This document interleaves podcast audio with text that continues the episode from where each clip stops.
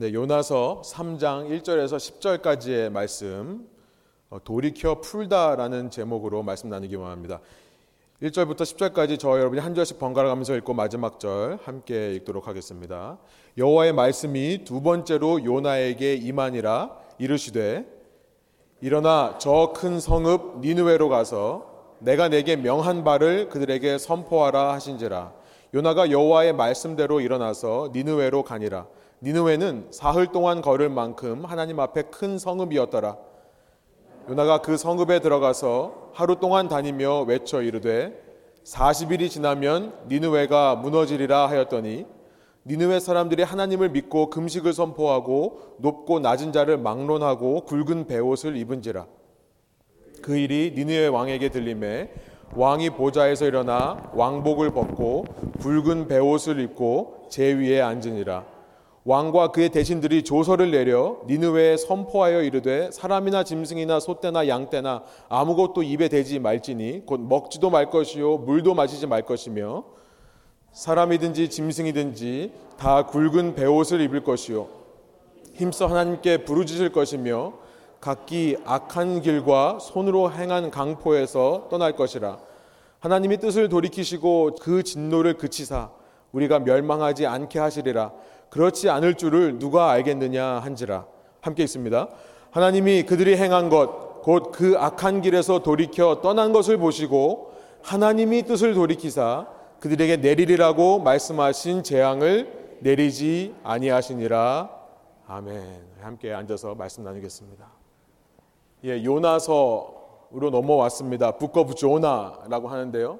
요나서 아마 많이 읽어 보신 분들이 많으실 테고 저희 중에 어, 신앙생활 한 지 얼마 안 되시는 분들도 이 요나서의 이야기는 어디선가 한번 들어보신 경험이 있으실 겁니다. 요나서 하면 떠오르는 것은 우리 또 어린 주일학교에서도 그렇게 많이 가르치죠. 요나 하면 떠오르는 것은 뭐죠? 네? 예, 박넝쿨. 네. 제 설교와 의도하지 않은 말씀을 하셨는데 맞습니다. 박넝쿨 아주 중요한 거죠. 4장의 사실 핵심의 내용이 그겁니다. 요나서는 많은 사람들이 물고기 뱃속을 떠올립니다. 물고기 뱃속에서 3일 동안 사람이 살았던 이야기, 요나가 살았던 이야기를 생각하실 겁니다. 그런데 이 물고기 뱃속에 있었던 이야기는요, 요나서 전체의 한 부분에 불과합니다. 아주 작은 부분이에요. 레미제라블이라는 소설, 제가 전에도 한번 설교한 적이 있었는데요. 레미제라블을 쓴 빅토르 휴고, 이 레미제라블의 주인공은 장발장, 진발진이라고 하는 장발장입니다. 여러분 장발장 하면 떠오르는 것은 빵 가지고 훔쳐 도망간 사람. 그런데 사실 이 레미제라블이라는 이야기는 그게 다가 아니죠. 그것은 시작에 불과합니다. 그렇게 빵을 훔쳐서 달아난 장발장의 인생이 아주 다양한 일로 가득가득 차 있습니다. 원래 이 빅토르 휴고의 레미제라블 레미제랍이라고 하는 이 소설은요. 장편 소설입니다. 챕터가 365개 되는 지금 영어로 번역한 책은 1500페이지에 이르는 아주 긴 소설이에요. 당시 유럽의 근대화 과정을 묘사한 소설이죠. 그런데 우리가 이 레미제랍을 하면 장발장이 빵 훔쳐서 도망갔대. 요것만 기억하는 것처럼요. 요나 하면 우리는 자꾸 물고기 배송만을 생각하는 것입니다. 그러면서 그게 정말 가능하냐? 그렇게 물고기 배 속에서 3일 동안 사는 것이 과학적으로 가능한 것이냐? 그걸 가지고 우리는 논쟁을 합니다. 신학계에서는요, 이것이 역사적인 사실을 기록한 선지서냐, 아니면 사람들이 꾸며낸 허구의 이야기냐, 픽셔널한 거냐, 소설 같은 이야기냐라는 걸 가지고 논쟁하기도 합니다. 제가 말씀을 준비하기 위해서 지난 한 주간 그동안 수도 없이 읽었던 요나서를 다시 한번 읽었는데요. 읽을수록 확실해지는 것이 있습니다. 그것은 뭐냐면 요나서의 한 주제예요. 요나서의 주제를 한마디로 말하면 저는 이렇게 표현하고 싶습니다. 요나서는 성품에 관한 책이다. 캐릭터, 성품에 관한 책이다라고 정리하고 싶습니다. 아무리 읽어봐도 그렇습니다. 요나서는요, 먼저는 하나님의 성품이 어떠한가를 우리에게 알려주시는 책입니다. 그리고 그 다음은요, 그런 성품을 가진 하나님을 믿는다고 하는 사람들, 하나님의 백성입니다. 오늘날로 말하면 신자고 기독교인이라고 할 수 있을 것입니다. 그들의 성품은 어떠해야 되는지를 말씀하시는 책입니다. 요나서를 통해서 그 성품을 살펴보기를 원하는데요. 우리 그러기 위해서 본문으로 돌아가서 이 요나서의 내용을 한번 정리하고 살펴보기를 원합니다. 3장 1절, 우리가 읽은 3장 1절은요. 요나서가 총 4장으로 되어 있는데 그 중에 세 번째 장의 처음 시작인데요. 하나님께서 요나에게 두 번째로 말씀하셨다는 것으로 시작하고 있습니다. 두 번째로 말했다. 여러분, 우리는요, 하나님이 아닌데도 한 번 말하면 듣기를 원하죠. 듣기뿐만 아니라 한 번 말하면 그대로 행하기를 원해요. 아, 자녀를 키우면서 이제 요즘 우리 아이들이 점점 커지면서요. 이제 앞으로 더 하겠지만 자기 생각들 가지고 주장하는 것을 보면서 왜 너는 한 번 말하면 말을 안 듣니라는 말을 제가 얼마나 많이 하는지 모르겠어요. 그런데요, 이 3장 1절을 보니까 하나님께서 요나에게 두 번째로 말씀하신다. 벌써 하나님이 어떤 성품의 존재인지를 우리에게 말씀해 주시는 거죠.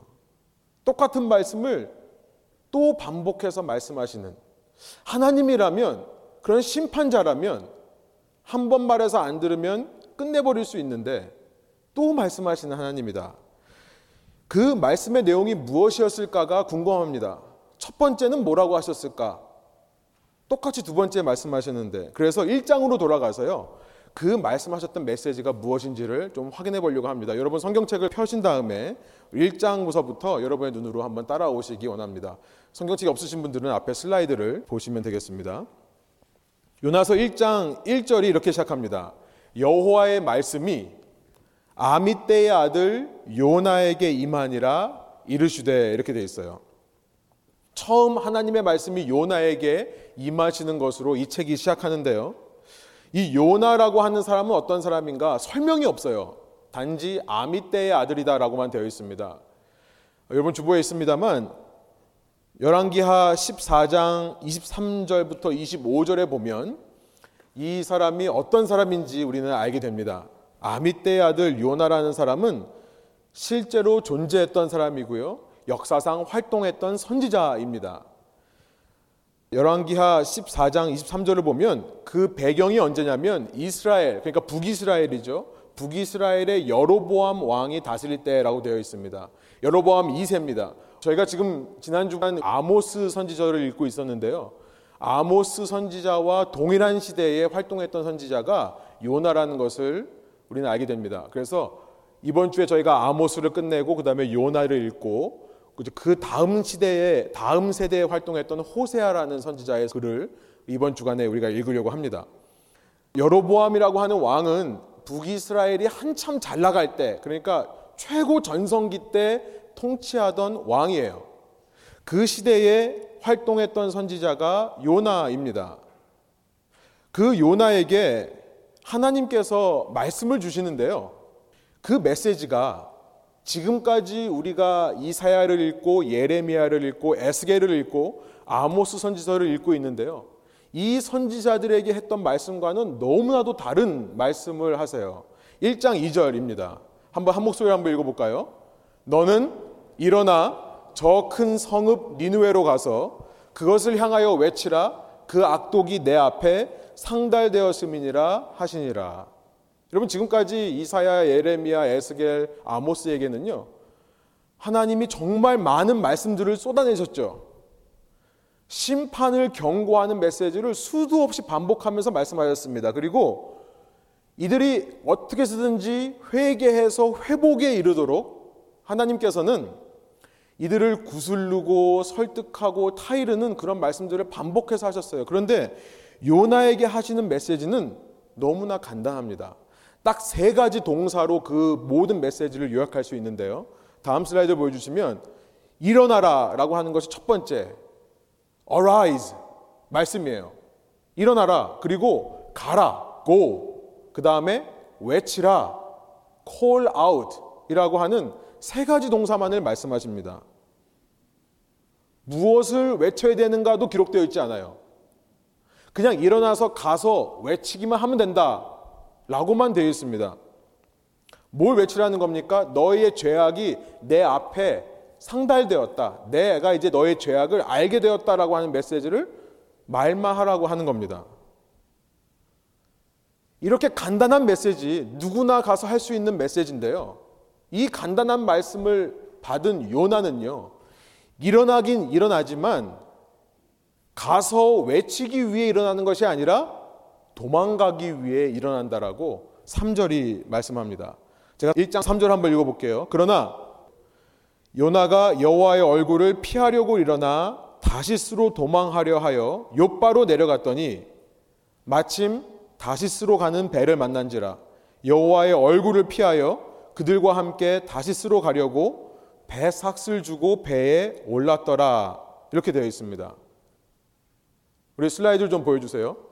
3절에 보면 이후 요나의 행동을 대표하는 한 단어가 있습니다. 그것은 뭐냐면 내려갔다라는 단어예요. 이후 그는 하나님의 말씀대로 일어나라, arise, 위를 향해 가기보다는 계속해서 그 반대 방향인 아래 방향으로 내려가는 모습을 보여줍니다. 내려가는 거예요. 올라가는 것이 하나님을 향해 가는 방향이라면 내려가는 것은 하나님의 얼굴을 피하는 길이다라고 지금 3절이 말씀하고 있죠. 하나님의 낯을 피하러 얼굴을 피하러 가는 방향. 하나님과는 정반대 방향으로 가는 것이 내려가는 겁니다. 하나님과 멀어지는 거죠. 이렇게 내려가다가 내려가다가 이제 우리가 보겠습니다만 그 끝에는 무엇이 있는 줄 아십니까? 그 끝에는요. 죽음이라는 것이 기다리고 있습니다. 하나님 반대 방향으로 내려가고 내려가다 보면 그 마지막은 스올이라고 하는 쉐올이라고 하는 죽음이 기다리고 있다는 것을 이제 우리가 2장에서 알게 됩니다. 아무튼요. 이 요나는 계속해서 하나님과의 반대 방향으로 내려가는데요. 그가 요바로 내려갑니다. 그래서 그가 다시스로 가려고 한다라는 것을 3절이 얘기해요. 3절에 보면요. 다시스를 몇 번 반복합니까? 다시스, 다시스, 다시스 세 번이나 반복해요. 이 다시스, 타르시스라는 곳은 아마도 현재 스페인의 어느 항구 도시 중의 하나라고 생각이 됩니다. 그러니까 지금 이 사람은 아시리아 제국 훗날 북이스라엘을 멸망시킬 아시리아라고 하는 나라의 수도가 될 니느웨라고 하는 큰 성, 예루살렘으로부터 동북 쪽에 있는 성으로 가야 되는데요. 그와는 정반대 방향인 남서쪽에 있는 다시스를 향해 가겠다. 그 다시스가 결국은 하나님의 얼굴을 피해가는 길, 하나님과 멀어지는 길이 되는 겁니다. 그로 가기 위해 요바라는 서쪽 항구로 내려가고요. 거기서 마침 만난 배에 타서 또 배의 맨 아래층으로 내려갑니다. 5절에 보면 그렇게 되어 있어요. 요나가 하나님을 피해 내려가고 내려가자 여러분 재밌는 표현이 나옵니다. 하나님께서 어떻게 하시냐면 뭔가를 내리세요. 그 방향을 향해 뭔가를 집어던지십니다. 뭡니까? 4절에 보면 큰 바람을 내리셨다라고 기록이 되어 있죠. 언어유입니다. 이 정말 이야기에 우리가 빠져들게 되는 장면이에요.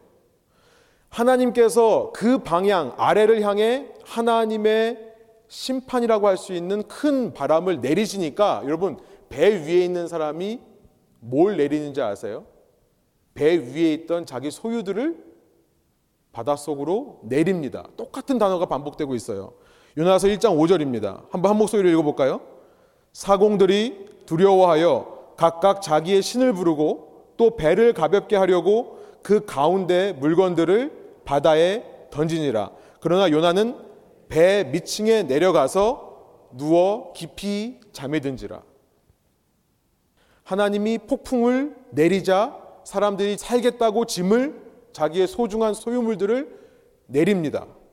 지금 요나가 가고 있는 그 아래를 향한 방향이 얼마나 무섭고 두려운 방향인가 하는 것을 우리는 이 대목에서 알게 되는 것이죠. 굉장히 두려운 길로 가고 있는 겁니다. 이토록 갈급해지고 긴급해지는 상황으로 치닫고 있는 겁니다. 그런데 요나는요, 그 방향으로 가면서 아직 두려움을 모르는 것 같아요. 그 배 밑으로 내려가서 어쩐 일인지 거기서 자고 있습니다.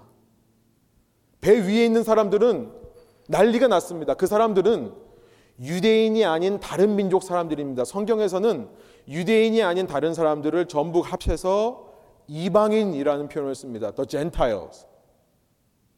이 이방인들은요, 하나님께서 내리신 폭풍과 비바람을 만나자 모두 각기 섬기던 자신의 신들의 이름을 불렀다라고 5절이 기록되어 있죠.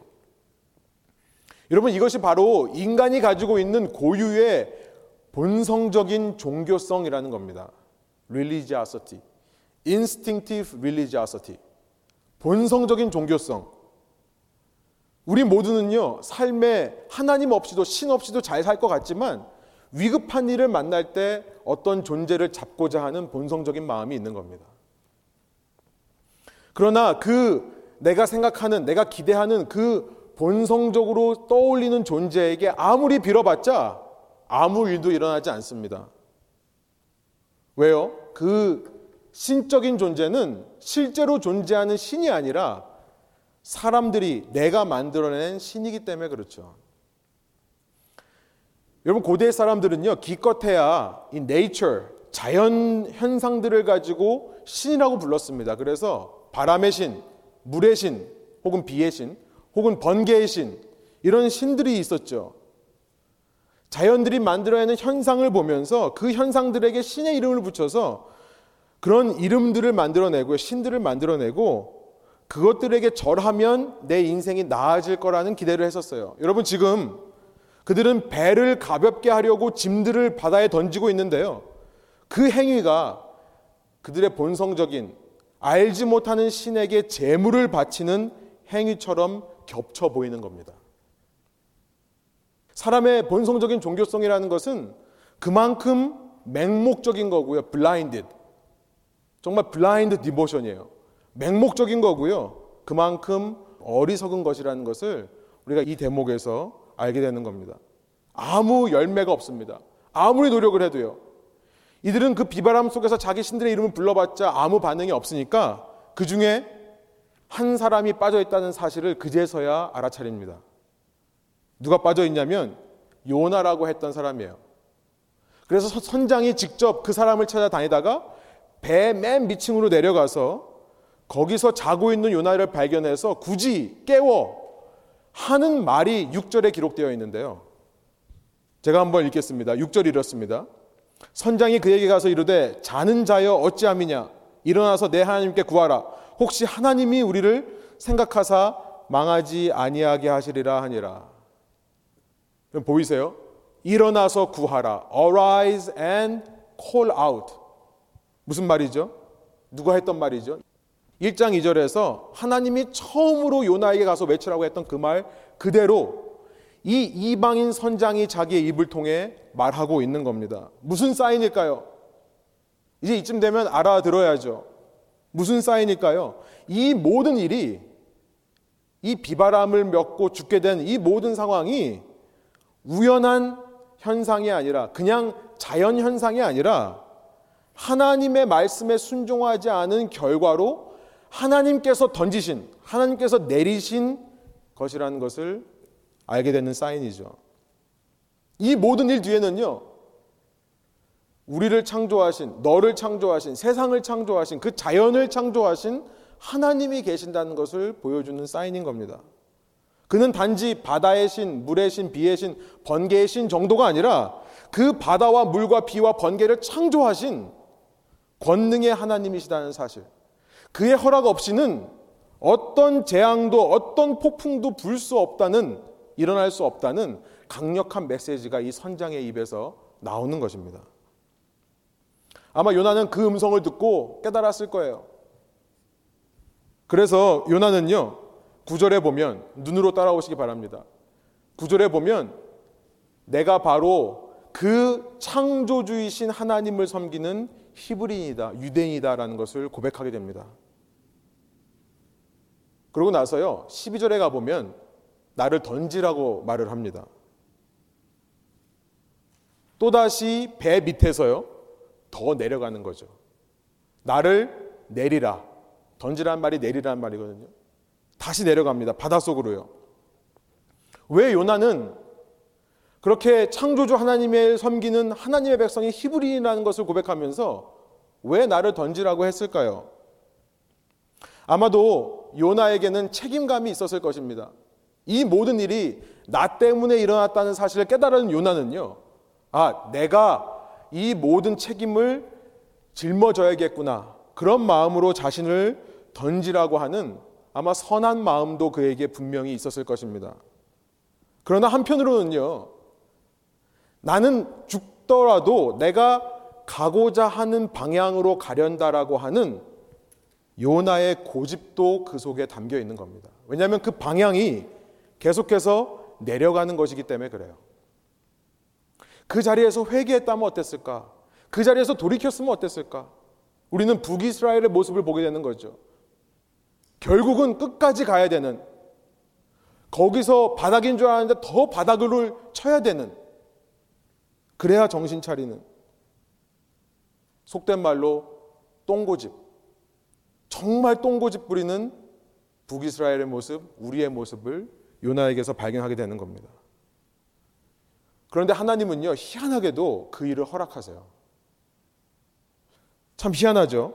13절. 여러분 한번 한 목소리 한번 읽어볼까요? 13절입니다.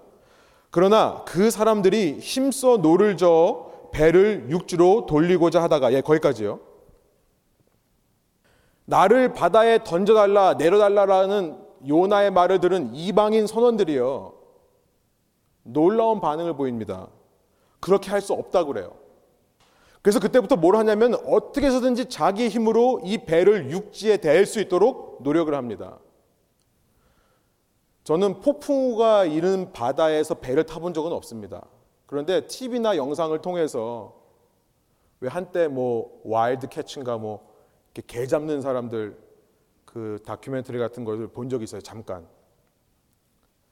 그 폭풍우가 치는 배 위에서 얼마나 사투, 정말 죽음과의 싸움을 벌이는지 아마 그런 장면이었을 것 같아요. 이들이 어떻게든지 살기 위해서 왜 이렇게 열심을 내서 젖먹던 힘까지 다 빼내면서 배를 안착시키려고 노력을 했겠습니까? 요나를 살리려고 그러는 거예요. 여러분 굉장히 인간적으로 보입니다. humanitarian. 정말 인간적인 모습이에요. 그렇지 않습니까? 심지어 하나님보다 더 인간적으로 보입니다. 여러분, 하나님은요, 이들에 비해서 덜 인간적으로, 더 비인간적으로 보이는 것이 사실이에요. 분명합니다. 왜냐하면 13장, 13절 마지막이 뭐라고 하냐면, 이들은 이렇게 요나를 살리기 위해 노력을 하는데 하나님께서는 점점 더 흉용한, 더 심하고 강한 비바람을 내리시는 하나님으로 묘사되어 있기 때문에 그래요. 하나님께서 더 큰 폭풍을 보냅니다. 그러면 그럴수록 더 못 살게 하시는 거죠. 저는 이 대목에서 이 대목이 우리가 몸담고 살아가는 이 세상의 흐름과 이 세상의 문화를 단적으로 보여주는 거다라는 생각이 듭니다. 여러분 이 세상은요 인간적인 것, 휴메인이라는 것이 최고의 도덕이고 최고의 가치입니다. 그래서 대부분 사람들이 하나님을 믿지 못하는 이유가 뭐냐면 하나님까지도 인간적으로 사람을 대해야 된다고 생각하기 때문에 그래요. 그런데 인간을 고생시키고 인간을 힘들게 하는 하나님은 인간적이지 않기 때문에 믿지를 못하는 겁니다. 믿는다는 말이 계속 말씀드리지만 무슨 교리를 외우고 암송하는 게 아니죠. 신뢰한다는 뜻입니다. 그런 하나님을 신뢰를 못하는 것이 세상이에요. 여러분, 하나님이 인간적이어야 된다. 성경이 휴메인해야 된다. 인간적이어야 된다. 믿는 사람들이 인간적이어야 된다는 것이 얼마나 역설적인 말입니까? 패러독시컬한 거예요. 하나님이 인간적이 되어야 된다. 아니죠. 거꾸로가 되어야 되죠. 인간이 하나님적이 되어야 되죠. 하나님처럼 되어야 되죠. 그럼 그러나 세상이 추구하는 그 인간적인 가치, 인간적인 도덕, 그것을 추구하는 그 사람의 마음 중심에는요, 뭐가 있냐면 인간밖에 모르는 이기적인 마음이 숨어 있다는 사실을 우리는 14절에서 발견하게 됩니다. 14절.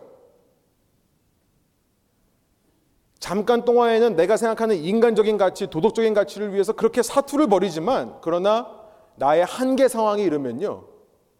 그때 가서는 전부 무너져 내리는 거예요. 도덕이고 뭐고 가치고 뭐고 나만 살면 된다는 마음으로 비윤리적인 자신들이 평소에 비인간적이라고 했던 생각들을 실제로 행하는 것입니다. 여러분 결국 우리가 추구하는 살기 좋은 세상이라고 하는 것은 어쩌면 사람들의 그 본성적인 이기심과 욕심을 넘어서지 못하는 그들이 추구하는 선이라고 하는 것도 결국은 한계가 있는 세상이 아닌가 생각이 드는 것이죠. 그럴듯하게 우리는 포장해서 인간적인 것을 추구한다, 휴메인한 것을 추구한다라고 하지만 사실은 본성적인 것을 추구하는 모습인 것을 우리가 발견하게 됩니다. 자신의 한계 상황에 이르면 나의 생존을 위해 내가 살아남기 위해 비인간적인 행동을 할 수밖에 없는 인간은 본성에 충실한 존재라는 것을 발견해요. 그들은 요나를 들어서 바다에 던집니다. 이 한 생명 희생해서 우리가 살겠다는 마음으로 던져버립니다. 그때 놀라운 일이 일어나요. 바다가 잠잠해지죠. 의문이 듭니다. 왜 바다가 잠잠해질까? 아, 그러면 하나님은 결국 이방인들이 만들어낸 신처럼 사람들의 재물을 받고 자신의 화를 그치는 그런 저급한 하나님인가? 그런 낮은 수준의 하나님인 것인가? 우리가 아이들 달랠 때 사탕 주어서 달래듯이 하나님도 그런 유치한 저급한 하나님인가라는 의문이 듭니다.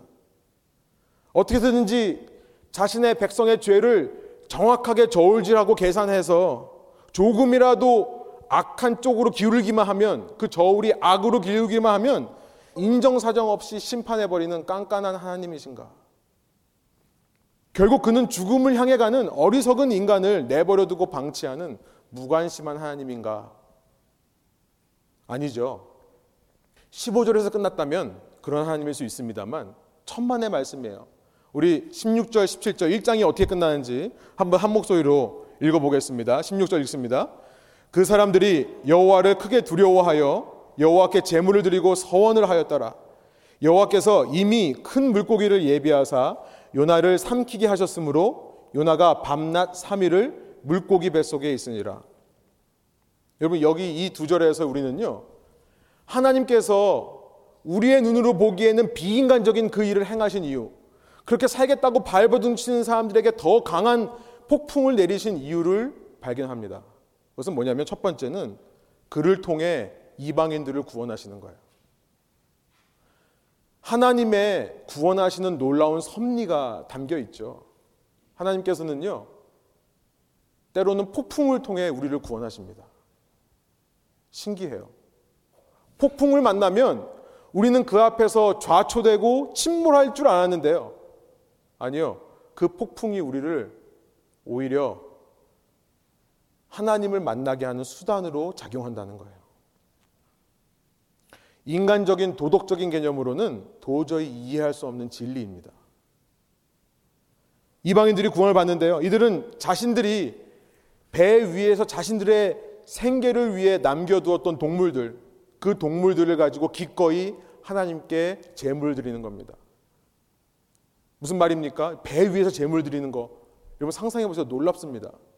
무슨 말입니까? 내 생명을 드린다는 얘기예요. 그리고 하나님께 서원하죠. 내가 당신을 떠나지 않겠습니다. 믿겠다는 약속인 거죠. 두 번째, 하나님은 그 폭풍을 통해 어떤 일을 하시냐면 이방인들을 구원하실 뿐만 아니라 믿는 자들을 성숙해 하십니다. 요나는요, 이미 하나님께서 계획하신 대로 이 말씀이 너무나 기가 막혀요. 이미 예비하신 대로 요나가 다시스로 가는 배를 타기 전부터 계획하신 대로 준비하신 그 물고기 뱃속에 실수 없이 들어가게 하십니다. 그가 죽음에 이르지를 않아요. 죽지 않는 겁니다. 여러분 인간의 지혜보다 훨씬 뛰어나신 하나님의 지혜가 드러나는 장면이죠. 인간의 도덕적인 기준, 윤리 기준이 최고라고 생각하는 우리 인생들에게 하나님께서는 우리의 생각을 뒤엎으시는 승리로 역사하시는 장면입니다. 여러분 이것이 하나님의 승리예요. 우리를 향하신 승리. 우리는 우리가 계획한 대로 우리가 생각한 대로 이루어져야 선이라고 생각했는데 그거를 뒤엎으시면서 더 놀라운 선을 이루시는 하나님의 승리가 여기 기록되어 있는 겁니다. 여러분 잠깐 우리 삶에 적용해 볼까요? 여러분 여러분께서 지금 어떤 길을 걸어가고 계시던 간에 여러분의 상황이 어떤 상황이건 간에 여러분 삶에서 어떤 장애물과 어려움을 만나셨든지 간에 나를 향한 내 생각, 우리 가족을 향한 내 생각, 우리 교회와 우리 이웃을 향한 내 생각, 여러분 그것보다 하나님의 나를 향하신 생각, 내 가족을 향하신 생각, 교회와 이웃을 향한 생각이 훨씬 더 크다고 하는 사실을 믿음으로 고백하시는 저와 여러분 되기를 원합니다. 그 물고기 뱃속에서 3일 동안 사람이 어떻게 살 수 있느냐? 여러분 이것은요. 이런 이야기의 내러티브의 흐름을 흐리는 이 이야기의 목적을 방해하는 불필요한 논쟁이라는 생각이 듭니다. 그것이 중요한 게 아니죠. 중요한 것은 뭐냐면 요나는 계속해서 내려가되 바닷속으로 내려간 것도 모자라서 물고기 뱃속까지 내려가더라라고 하는 사실입니다. 그 물고기 뱃속을요. 여러분 성경을 보시면 슬라이드는 없습니다. 요나는요 2장 2절에서 그것을 스올의 깊음이라고 표현을 합니다. The depth of Sheol. 수올의 깊음이라고 표현을 해요. 수올이라고 하는 것은 죽은 자들이 머무는 곳입니다. 유대인의 생각에 온 우주는요 세 가지로 되어 있는데 맨 위가 heavens 하늘들이라고 하는 하늘입니다. 그리고 중간에 땅이 있어요. earth가 있습니다. middle earth라고 합니다. 가운데 있는 땅. 한국말로 중간계라고 하죠.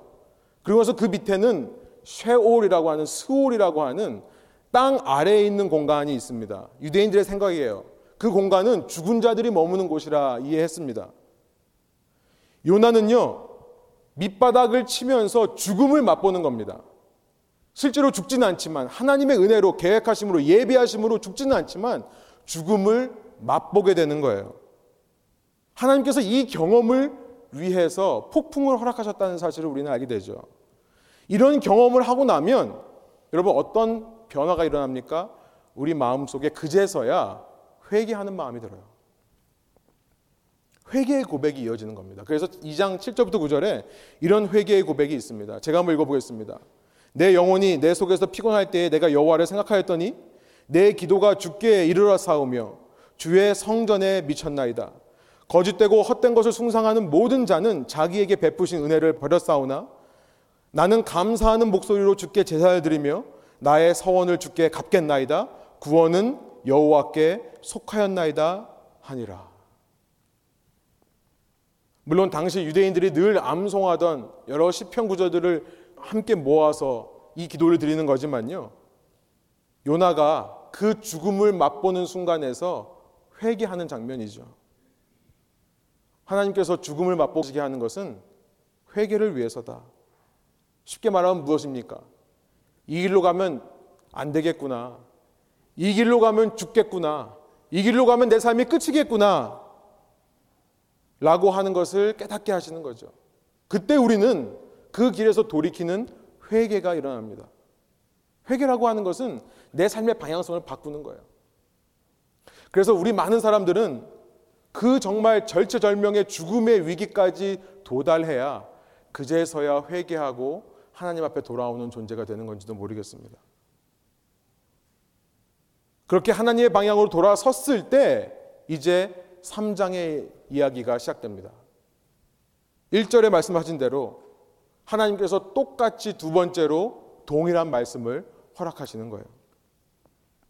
여러분, 이 시간이 오기까지 요나는 정말 많은 일을 겪었습니다만 그러나 그보다 더 큰 것이 하나님의 인내와 기다림이었다는 생각이 들어요. 우리는 우리 자녀가 가출해서 밖에서 무슨 어려운 일, 별별 일을 다 겪고 심지어 돈 달라고 해서 밖에 나가서 흥청망청 다 써버리고 돈이 없어져가지고 남의 집에 돼지를 키우는 사람을 살다가 그 돼지 열매를 먹었으면 좋겠다라는 삶을 산다고 한다면 우리 자녀가 그런 삶을 산다고 한다면 여러분 그 자녀도 괴롭지만 그보다 더 괴로운 것은 누굽니까? 우리죠. 부모의 마음이죠. 하나님께서 그런 마음으로 기다린다는 사실을 알게 돼요. 두 번째 임했다는 말 속에는 그런 하나님의 인내하시고 오래 참으시고 노하기를 더디하시는 마음이 숨겨져 있는 겁니다. 우리가 그냥 쉽게 읽고 넘어갈 구절이 아닌 것 같습니다. 드디어 요나는 그 말씀대로 니느웨에 가서 선포를 합니다. 여러분들 놀라운 것은 뭐냐면 회개했지만 완전히 하나님의 마음을 회복한 건 아니에요. 요나의 행동을 보니까요. 그래서 어떤 분들은 우리가 지금 2장 7절부터 9절의 그 회개의 고백을 읽었었는데요. 제가 읽어드렸는데요. 그 다음에 2장 10절, 2장의 맨 마지막 절이 어떻게 끝나냐면 이에 물고기가 요나를 육지에 토하니라 이렇게 끝나요. 그러니까 어떤 사람들은 이 요나의 고백이 얼마나 가식적인 거였으면 왜냐하면 그의 삶을 보니까 회개한 것 같지 않거든요. 그러니까 이 가식적인 고백에 물고기까지도 구토를 했다. 이런 식으로 해석하기도 합니다. 그런데요, 이것은 이 흐름을 잘 이해하지 못한, 잘 표현하지 못하는 해석이라 생각이 듭니다. 요나는요, 진심으로 회개했습니다. 그래서 이제는 하나님의 말씀대로 일어나서 하나님의 방향으로 걸어갑니다. 그런데 여러분, 한 번 회개했다고 사람이 달라집니까? 아니요. 우리는요, 우리의 삶에서 한 번 이대로 가면 죽겠구나 하고 나서 예수님을 만나 영접하고 변화된 삶을 산 후에도 방향성은 그 방향으로 가지만 계속해서 우리는 넘어지고 실수합니다. 그것이 우리예요. 아직 하나님의 마음이 완전히 회복이 안 돼요. 그러니까 그는 3일 길을 돌아다녀야 되는 성읍, 그 큰 니느웨 성읍을 단 하루만 다니면서 메시지를 선포합니다. 놀라운 일이 일어나는 것은 뭐냐면 이가 이 사람이 외친 메시지, 요나가 외친 메시지는요. 누구에게 회개를 하고 어떻게 회개하는 방법조차 없습니다. 그냥 40일 후면 니느웨 무너진다. 끝이에요. 근데 니느웨의 성에 있는 사람들이 회개하기 시작합니다. 그 소문이 아시리아의 왕에까지 들려서 이 왕이 조서를 내려 온 국민으로 하여금 하나님께 회개하게 하는 일이 일어나는 겁니다. 그러고 나서 10절이에요. 우리 마지막 3장 10절을 다시 한번 한 목소리 한번 읽어볼까요? 하나님이 그들이 행한 것, 곧 그 악한 길에서 돌이켜 떠난 것을 보시고 하나님이 뜻을 돌이키사 그들에게 내리리라고 말씀하신 재앙을 내리지 아니하시니라. 여러분 놀라운 일이죠. 이 이방인들이 사람들이 마음을 돌이키자 똑같은 단어를 하나님께 씁니다. 하나님도 돌이키셨다. 사람에게는 회개했다는 말로 쓸 것 같아요. 그들이 회개하자 하나님이 자신의 방향을 바꾸셨다. 자신의 마음을 바꾸셨다. Turn and relent. 오늘 설교의 제목인데요. 하나님이 돌이키셔서 그들을 심판하려고 했던 그의 굳은 마음을 푸셨다라는 뜻이에요. 여러분, 그들이 회개했기 때문에 용서하신 걸까요? 우리는 그렇게 생각하기 쉬워요. 저 사람이 회개하면 내가 용서한다. 저 사람이 깨닫고 돌이키면 내가 봐준다. 여러분, 근데 요나서는요, 하나님이 원래부터 이러려고 하셨다는 것을 알게 되는 대목이죠. 하나님이 처음 요나에게 임해서 요나를 부르실 때부터 하나님은 이들을 살리기 위해 역사에 오신 겁니다. 그러니까 메시지가 단순해요. 요나가 설득할 필요도 없습니다. 이전 선지자들처럼 수많은 경고의 말을 쏟아낼 필요도 없는 거예요. 일어나서 가서 외치기만 하면 하나님의 성령이 역사하시는 거죠. 여러분 이것은 인간이 할 수 있는 일이 아니라요. 성령이 느니웨에 내려서 그들이 성령으로 감동받고 회개하는 겁니다. 요나의 공도 아니고 니느웨 사람들의 공도 아닌 겁니다. 하나님께서 이들을 위해 당신이 스스로 역사하시는 대목이에요. 이스라엘의 하나님이 어떤 분이라는 것을 말씀하시는 겁니까? 그의 성품이 어떻다는 것을 말씀하시는 거예요. 돌이키시는 하나님이라는 거예요. 돌이키고 싶어 하시는 하나님이다. 마음을 푸시는 하나님이라는 겁니다. 우리가 마음을 돌이킬 때가 아니라 이미 그 전부터 우리를 향해 돌이키고 싶은 마음으로 말씀하신 하나님이다. 자녀를 키우면서요. 아이들이 제 마음대로 행동하지 않고 하지 말라는 것을 반복할 때요. 저도 모르게 자꾸만 이 아이들을 더 내려가게 하는 방향으로 말을 하는 것 같다는 생각이 들어요. 제 마음속에 이미 얘네들은 가망이 없고 얘네들은 이러다가 이상한 사람도 되고 나쁜 사람도 되고 제가 늘 아이들한테 얘기하거든요. 너 나쁜 사람 될 거야? 근데 하나님은 그렇게 하지 않으시다는 거예요. 하나님은 우리의 잘못과 죄악을 짚어주시지만 그러나 좋은 사람 될 것을 기대하시면서 하신다는 거예요. 이미 회복된 사람으로 보면서 그 말씀을 하신다는 겁니다. 하나님의 계획 속에는요. 여러분, 이런 하나님은 우리의 생각으로 볼 때, 세상적인 생각으로 볼 때, 또 그리스 철학적인 관점으로 볼 때는 이상한 하나님입니다. 아니, 사람이 마음을 바꾼다고 하나님이 마음을 바꾸냐? 더 이상 신이 아닌 거죠. 어리석은 하나님입니다. 신뢰할 수 없는 하나님이에요. 아니, 사람도 한 번 말했으면 그대로 가야지 신뢰가 되는데, 한다고 해놓고 안 하는 사람을 어떻게 믿습니까? 그러니까 이런 하나님을 믿지 못하는 게 너무 당연해요. 그게 이성적인 것이고 그게 인간적인 겁니다. 그런데요, 잘 생각해 보면 니느웨에 살고 있는 이방인들에게는 이 하나님은 너무나도 은혜로우신 하나님이죠. 은혜라는 것은 아시겠습니다만 은혜라는 것은 너무나 간단합니다. 마땅히 받아야 될 것을 받지 않는 것이고요. 받을 수 없는 것을 받는 것이 은혜입니다. 이들은 자신의 죄악으로 말미암아 마땅히 하나님의 심판을 받고 멸망해야 됩니다. 누가 봐도 아시리아 민족은 잔인한 민족이고요. 얼마나 잔인한지 역사책에도 기록될 만큼 이 아시리아의 횡포는 누구나 알고 있습니다. 멸망받아 마땅하고 없어져야 당연한 겁니다. 그런데 그 결과를 받지 않는 겁니다. 그리고 받을 수 없는 하나님의 사랑을 하나님의 자녀됨을 받게 되는 거예요. 니느웨 사람들에게만 은혜인가요? 아니요. 이 대목에서 우리는 요나에게 다시 생각해 보게 됩니다. 집중하게 돼요. 이미 1장서부터 하나님은 요나에게 동일한 마음으로 대하고 계셨던 거죠. 요나에게 이미 그렇게 참으시는 하나님이시죠.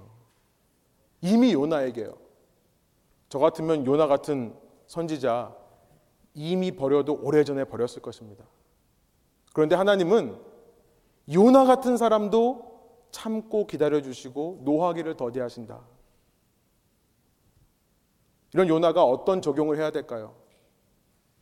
근데 사장에 가면 놀랍게도 요나는 그런 하나님을 싫다라고 얘기합니다. 한번 읽어보시기 바래요. 그런 하나님 때문에 몹시 분해서 화를 냅니다. 내가 이럴 줄 알았다고.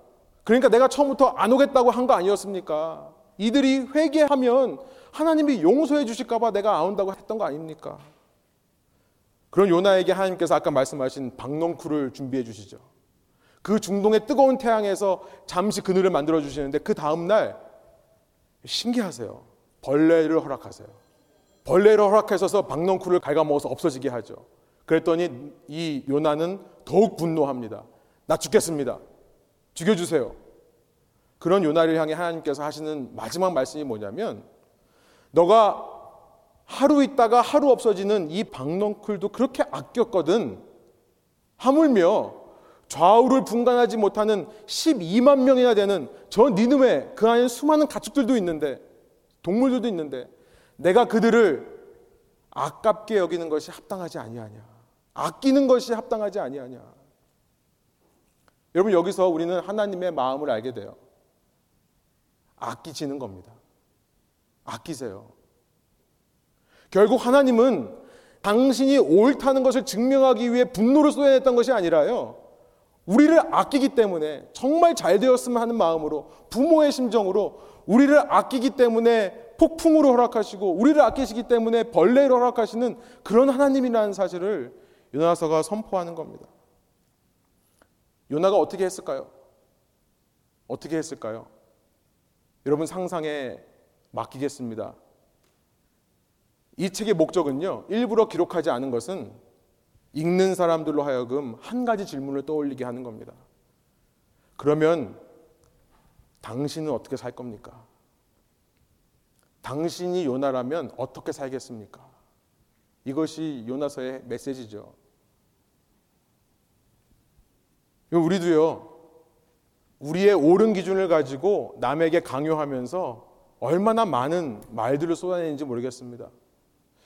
제가 이 말씀을 준비하면서 전부터 제가 머리로 알고 있었는데 이 마음에 와닿지 않았던 그런 사실이 하나 있어요. 이것만 소개하고 좀 마치기 원하는데요. 제 부족한 말씀을 드려서 좀 죄송합니다만 제가 제 아내에게 참 많이 하는 말 중에 하나가 뭐냐면 이해가 안 돼. 라는 말이더라고요. 당신이 왜 이렇게 하는지 난 이해할 수가 없어. 그러니까 왜 이렇게 안 했어? 이렇게 했으면 이렇게 이렇게 할 수 있잖아. 왜 이렇게 안 했어? 늘 이해가 안 된다. 왜 저렇게 하는지 모르겠다. 그 말을 해왔던 것 같아요. 근데 이 말씀을 준비하면서 새롭게 깨닫는 사실이 뭐냐면 내가 이해 못했다면 그것은 내가 이해 못한 것이다. 내가 못하는 것이다. 내가 못하는 것이다. 그 사람이 문제가 아니라 내가 이해하지 못하는 거에 문제구나. 라는 사실을 깨닫는 것입니다. 모든 사람은 제가 전에도 말씀드린 적이 있습니다만 모든 사람은요 내가 생각하기에 가장 맞는 방식대로 말하고 행동을 합니다. 모든 사람은 다 그래요. 그런데 옆에서 지켜보면 이해가 안 될 때가 있죠. 여러분 그때 요나라면 어떻게 할까요? 우리가 요나라면 어떻게 해야 할까요? 우리 민족을 죽이려고 하는 이제 힘이 커져서 우리 민족을 정복할 내가 보기에는 세상의 악이고 세상에서 없어져야 할 대상이라 할지라도 하나님의 마음으로 품는다는 것은 무슨 말일까요? 무슨 의미일까요? 하나님처럼 노하기를 더디하고 참고 인내하며 기다려주는 아끼는 마음이 있는가? 말씀을 마치겠습니다. 4장 2절부터 3절을 보면요. 요나는 회개한 이후에도 계속해서 나밖에 몰라요. 2절부터 3절에 나가 계속해서 반복해 나오는데요. 원어로 보니까 아홉 번 반항이 됩니다. 아홉 번이나 나야 하는 말을 쏟아내요. 하나님을 믿는다고 하면서도 나의 기준으로 판단하고 나의 기준으로 비난하고 정죄하는 바로 나의 모습이 요나의 모습이 아닌가. 한 번 회개했다고 되는 것이 아니라 우리는 이런 나의 본성과 주님 다시 오시는 날까지 맞서 싸워야 되는 존재다. 그러면서 우리의 목적은 단 한 가지라 믿습니다. 하나님의 마음을 날마다 아는 거죠. 하나님이 나를 얼마나 아끼시는가, 그리고 내 이웃을 얼마나 아끼시는가를 매일매일 알아가는 과정이라 생각이 듭니다.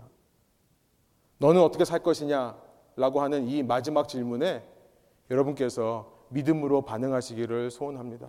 소원하옵기로는 우리 공동체가 그런 공동체가 되었으면 좋겠어요. 그러면서 서로 세워주고 서로 사랑하고 그 가운데서 사랑으로 연합되는 공동체 될 때에 여러분 우리 주위 사람들에게 우리가 무엇을 전하겠습니까? 그 사랑으로 참아주고 기다려주고 하나님의 마음으로 대할 때 성령께서 그들 가운데 역사하시는 것을 우리는 볼 것입니다. 그런 은혜가 가득 넘치는 저와 여러분 되기를 원합니다. 함께 기도하시겠습니다.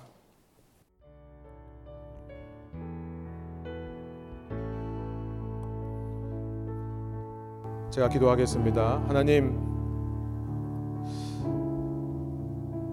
주님께서 우리를 향해 어떤 마음으로 대하시는지 이 요나서를 통해 잘 살펴볼 수 있었습니다. 태초부터 변하지 않고 주님의 백성을 향하신 하나님의 마음은 아끼는 마음이라는 것을 깨닫습니다. 우리가 나의 옳음을 증명하고 나의 기준을 강요하기 위해 수많은 말들을 쏟아내지만 주님 그 가운데 이 하나님의 마음이 회복되지 않으면 우리는 요나와 같은 인생을 살 수밖에 없음을 이 책을 통해 배웁니다. 하나님 이 시간 저의 마음 가운데 주님의 마음을 품게 하여 주시옵소서. 나의 부족함과 연약함에도 불구하고 나를 오늘 이 자리까지 인도하신 하나님의 은혜와 사랑. 그 은혜와 사랑으로 우리가 서로를 바라보고 인정해 주기를 원합니다. 상대방의 잘못과 실수를 그것 때문에 우리가 마음 아파하고 신경 쓰기보다 주님, 주님의 마음으로 품는 주님의 교회 될 수 있도록 인도하여 주옵소서.